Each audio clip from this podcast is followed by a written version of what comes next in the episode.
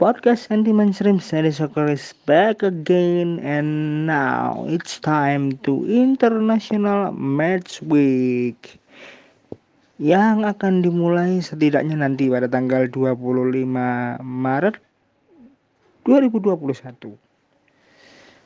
Sebelum saya menyampaikan materi utama tentang data dan fakta kualifikasi Piala Dunia di berbagai konspirasi terlebih dahulu ada special thanks yang saya ingin haturkan kepada teman-teman di KONI Jawa Timur, Asprof Jawa Timur, Ashifa Football Academy, lalu ada Mitra Wonokoyo Residence, di mana Abah Suroso dan juga Ibu Arum sebagai owner di sana. Lalu ada PSP Lindo 3, PT Big Berhasil Indonesia Gemilang, Kuombing Resto di kawasan G-Walk. Kemudian ada YNR Creative Management, Gus Hans di bendera Ganas Anar Majelis Ulama Indonesia Jawa Timur. Kemudian ada www.imscctv.com di Jalan Mulyasari Prima 1. Kemudian ada Depot Online Amiati spesialis masakan khas Tanah Rencong yang ada di Pepelgi. Lalu ada Mas Afif Digard. Semoga cepat sembuh untuk buah hatinya. Mas Afif Digard ini adalah salah satu agen properti ternama di Sidoarjo. Kemudian ada Rizky Komputer, Mas Ridwan Pres sebagai owner di sana. Rizky Komputer di GKB Gresik, tepatnya di Jalan Kalimantan nomor 121. Kemudian ada juga lapangan futsal Flaminio. Lalu ada Resto Stick New Zealand dan juga Mr. Andre Kanjel Skills di bendera Ramayana Digital Printing. Oke, okay, let's start the journey sebentar lagi kita sudah tiba di masa internasional match week untuk bulan Maret hingga April 2021 tentunya berlangsung dua minggu. Tapi ada sebuah data dan fakta mengenai satu agenda kualifikasi Piala Dunia 2022 di keseluruhan zona mulai dari zona Eropa, Asia, Afrika, CONCACAF, CONMEBOL, hingga Oceania. Untuk yang pertama, saya ingin awali dulu dari fakta kualifikasi Piala Dunia zona Eropa. Tercatat ada tujuh negara yang bergabung sebagai member FIFA secara bersamaan. Ketujuh negara tersebut adalah Belanda, Belgia, Denmark, Jerman, Spanyol, Swedia, dan Swiss. Tujuh negara ini masuk secara bersamaan sebagai FIFA member pada tahun 1904 yang merupakan tahun awal berdirinya Federasi Sepak Bola Internasional ini. Sedangkan dua negara lainnya, Inggris dan Belgia, bergabung setahun kemudian, tepatnya di 1905 Sedangkan Le Bleu Prancis sang juara bertahan Piala Dunia 2018 bergabung di FIFA pada tahun 1908. Yang kedua, tercatat total ada 55 football national team yang berpartisipasi di kualifikasi Piala Dunia 2022 ini sekaligus memecahkan rekor tim dengan partisipan terbanyak ya. Karena di edisi sebelumnya di 2018 total ada 54 football national team. Yang ketiga, ini sedikit statistik jika Jerman berhasil advances ke Qatar notabene sebagai kontestan salah satu dari 32 kontestan yang bisa masuk ke final round maka Jerman akan mencatatkan appearances-nya ke 18 di Piala Dunia. Dengan catatan kalau mereka berhasil advances ke final round. Selanjutnya, Spanyol menjadi satu-satunya football nasional tim yang tak terkalahkan dalam enam edisi terakhir kualifikasi Piala Dunia di mana kekalahan terakhir yang diterima oleh La Furia Roja terjadi pada 31 Maret 1993 yang lalu. Ketika itu mereka takluk dari Denmark dengan skor 1-0. Dan kekalahan tersebut juga sekaligus mematahkan rekor 63 game kualifikasi tanpa kekalahan yang mereka ukir saat itu. Fakta berikutnya, Belanda dan Italia adalah dua football nasional tim yang tidak berpartisipasi pada gelaran Piala Dunia 2018 yang lalu. Setelah keduanya gagal lolos dari babak kualifikasi dan playoff kalah aggregate 1-0 atas Swedia di babak playoff 2018 yang lalu membuat Italia gagal lolos ke putaran final Piala Dunia untuk kali kedua setelah terakhir kali mereka alami di 1958. Ketika itu tuan rumahnya adalah Swedia. Hanya menduduki peringkat ketiga klasmen akhir grup A di kualifikasi Piala Dunia 2018 lalu dengan mengemas total 19 poin dari 10 game dengan rincian 6 kali menang, sekali seri dan kalah 3 kali itu belum cukup membawa Belanda lolos ke final round di mana kegagalan itu pun menjadi kegagalan keempat Der Oranje tampil di ajang 4 tahunan tersebut sejak edisi 2002 yang lalu. Fakta berikut tercatat total 807 gol atau rata-rata 2,9 gol per game yang berhasil dicetak dalam 278 game kualifikasi Piala Dunia 2018 yang lalu.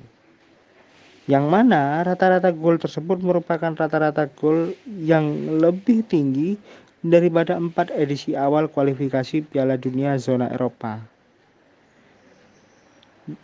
ada lagi nih. Tercatat tiga negara, Irlandia, Luxembourg, dan Portugal.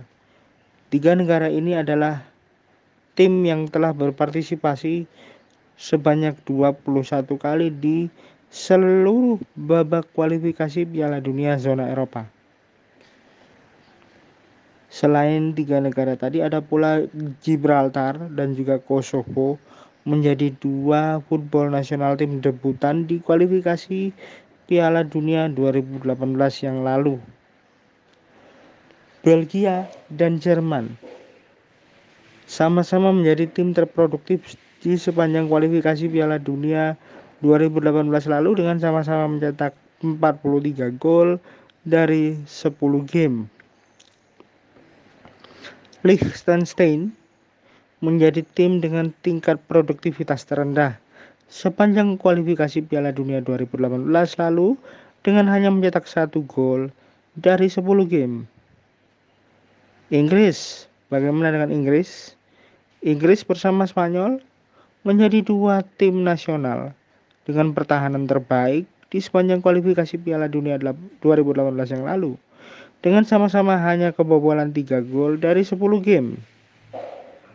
Kembali ke Gibraltar, apa yang tercatat di negara ini dalam buku catatan FIFA?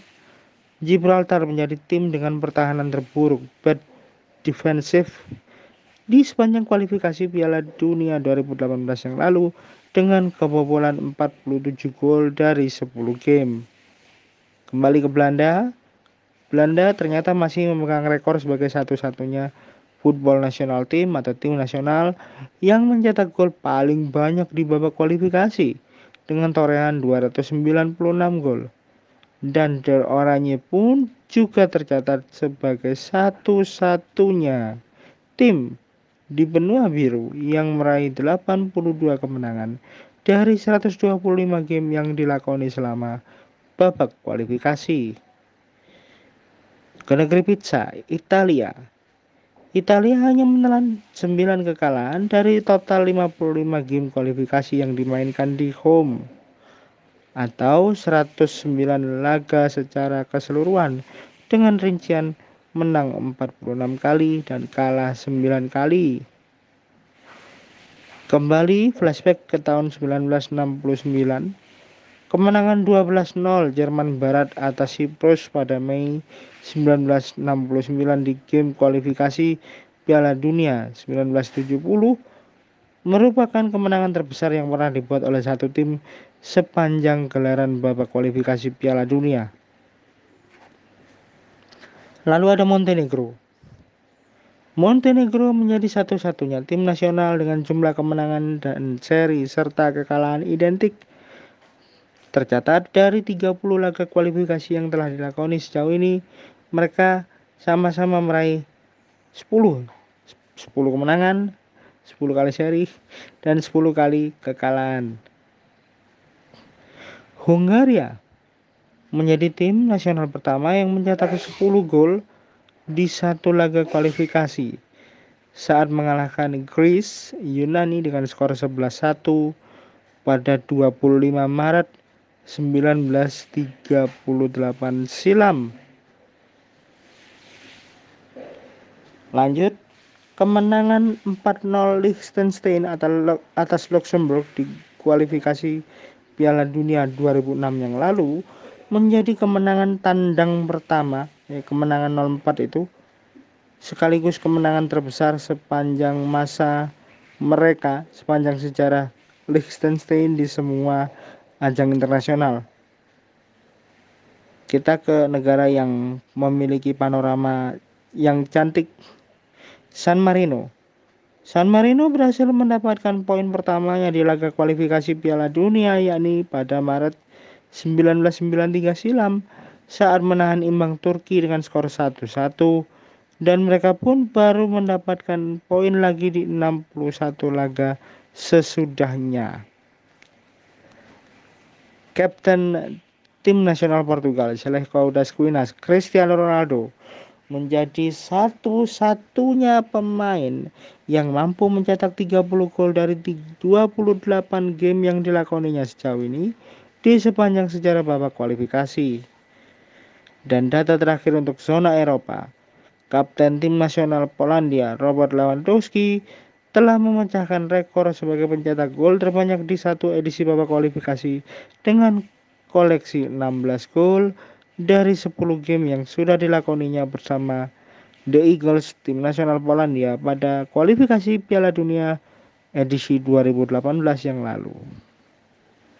Setelah dari Eropa, sekarang kita melangkah ke data dan fakta kualifikasi Piala Dunia untuk zona yang lain, yakni Asian Football Confederation, Oceanian Football Confederation, Confederation African, CONCACAF, dan juga CONMEBOL. Kualifikasi Piala Dunia 2022 ini sejatinya sudah dimulai sejak 6 Juni 2019 yang lalu dan akan berakhir pada Juni 2022 mendatang. Babak kualifikasi edisi kali ini diikuti oleh 210 tim dari 8 konfederasi berbeda. Sekaligus kali kedua babak kualifikasi Piala Dunia ini diikuti oleh lebih dari 100 tim sejak edisi 2018 yang lalu. Tercatat sejauh ini telah tercetak 442 gol di sepanjang gelaran babak kualifikasi Piala Dunia 2022. Striker Syria Omar Al-Somah tercatat sebagai top scorer sementara di babak kualifikasi dengan koleksi 7 gol. Laga kualifikasi Piala Dunia 1978 di mana ketika itu tuan rumah Piala Dunia adalah Argentina. Kita fokus ke laga kualifikasi zona CONMEBOL berhasil berhadapan dengan Kolombia. Laga ini merupakan laga dengan rekor jumlah penonton terbanyak yakni mencapai 163.000 atau lebih tepatnya adalah 162.764 penonton yang memenuhi Stadion Marakanya ketika itu. Tercatat total ada 807 gol seperti yang sudah saya sampaikan sebelumnya atau rata-rata 2,9 gol per game dari total 871 game yang berlangsung selama babak kualifikasi Piala Dunia 2018 yang lalu. Striker le legendari Iran Ali Daei tercatat sebagai top skor sepanjang masa babak kualifikasi Piala Dunia dengan koleksi 35 gol dari total 51 game yang telah dilakoninya. 94 1994 7 gol, 899 gol, 2002 10 gol dan 2006 9 gol. Total ada 11 tim dari zona CONCACAF yang telah berpartisipasi setidaknya atau sedikitnya satu kali di putaran final Piala Dunia. Tim-tim tersebut adalah Meksiko 16 kali, USA 10 kali, Costa Rica 5 kali, Honduras 3 kali, Haiti serta El Salvador, Jamaika, Kanada, Kuba, Trinidad Tobago dan Panama masing-masing satu kali. Meksiko sudah memainkan 175 game kualifikasi dan jumlah tersebut lebih banyak ketimbang tim dari zona CONCACAF lainnya. El Tre juga sudah berpartisipasi di 16 edisi terakhir babak kualifikasi. Bahkan lebih banyak dari tim mana pun yang ada di zona sesamanya. Sebanyak 40 tim yang terbagi dalam 8 grup kualifikasi Piala Dunia, zona Asia, akan berkompetisi guna memperebutkan 8 tempat 8 tiket di babak ketiga kualifikasi bersama dengan 4 runner up terbaik yang terbagi dalam dua grup masing-masing berisikan 6 tim. Dua tim teratas dari masing-masing grup akan langsung otomatis lolos ke final round sedangkan dua tim peringkat ketiga dari dua grup tersebut akan melawan wakil dari zona lainnya di babak playoff sebanyak 40 tim babak kedua kualifikasi Piala Dunia 2022 zona Afrika akan berkompetisi memperebutkan 10 posisi di babak ketiga guna mendapatkan 5 tiket ke putaran final turnamen. Sebanyak 11 tim terbagi dalam dua grup berbeda di zona Oceania akan berkompetisi mulai bulan Maret ini untuk memperebutkan empat tiket di babak kedua kualifikasi guna mendapatkan tempat di babak playoff interkontinental nanti. Brasil tercatat sebagai satu-satunya tim yang telah berpartisipasi sebanyak 21 kali di putaran Piala Dunia. Kemenangan 31-0 Australia atas American Samoa pada April 2001 di laga kualifikasi Piala Dunia 2002 lalu merupakan satu-satunya laga dengan skor kemenangan terbesar di pentas internasional dan pemain Australia R.G. Thompson pun tercatat sebagai satu-satunya pemain yang mampu mencetak 13 gol di satu laga internasional. Kemenangan besar lainnya, kemenangan 19-0 Iran atas Guam pada November 2000 yang lalu di laga kualifikasi Piala Dunia 2002 juga merupakan kemenangan terbesar yang pernah dibuat oleh satu tim Asia sepanjang gelaran babak kualifikasi Piala Dunia zona Asia. Kemenangan 13-0 Bermuda atas Montserrat pada Februari 2004 di laga kualifikasi Piala Dunia 2006 merupakan kemenangan terbesar yang pernah dibuat oleh satu tim CONCACAF di sepanjang gelaran babak kualifikasi Piala Dunia zona CONCACAF. Sedangkan kemenangan 9-1 yang dicetak oleh Republik Demokratik Kongo ketika bertemu dengan Djibouti pada April 2000 yang lalu di laga kualifikasi Piala Dunia 2002 merupakan kemenangan terbesar yang pernah dibuat oleh satu tim Afrika di sepanjang sejarah gelaran babak kualifikasi Piala Dunia untuk zona Afrika. Bagaimana dengan CONMEBOL? CONMEBOL pernah mencatatkan skor terbesar. Kemenangan 8-0 tim nasional Samba Brasil atas Bolivia pada Juli 1977 untuk laga kualifikasi Piala Dunia 1978 merupakan kemenangan terbesar yang pernah dibuat oleh satu tim CONMEBOL sepanjang sejarah gelaran babak kualifikasi Piala Dunia zona CONMEBOL. Semua data ini adalah rilis resmi dari FIFA Sources atau sumbernya dari FIFA. Jadi demikian sorotan saya untuk beberapa data dan fakta mengenai kualifikasi Piala Dunia yang nanti akan datang pada tanggal 25 Maret ini sampai dua minggu ke depan dan ke Salor und auf Wiedersehen.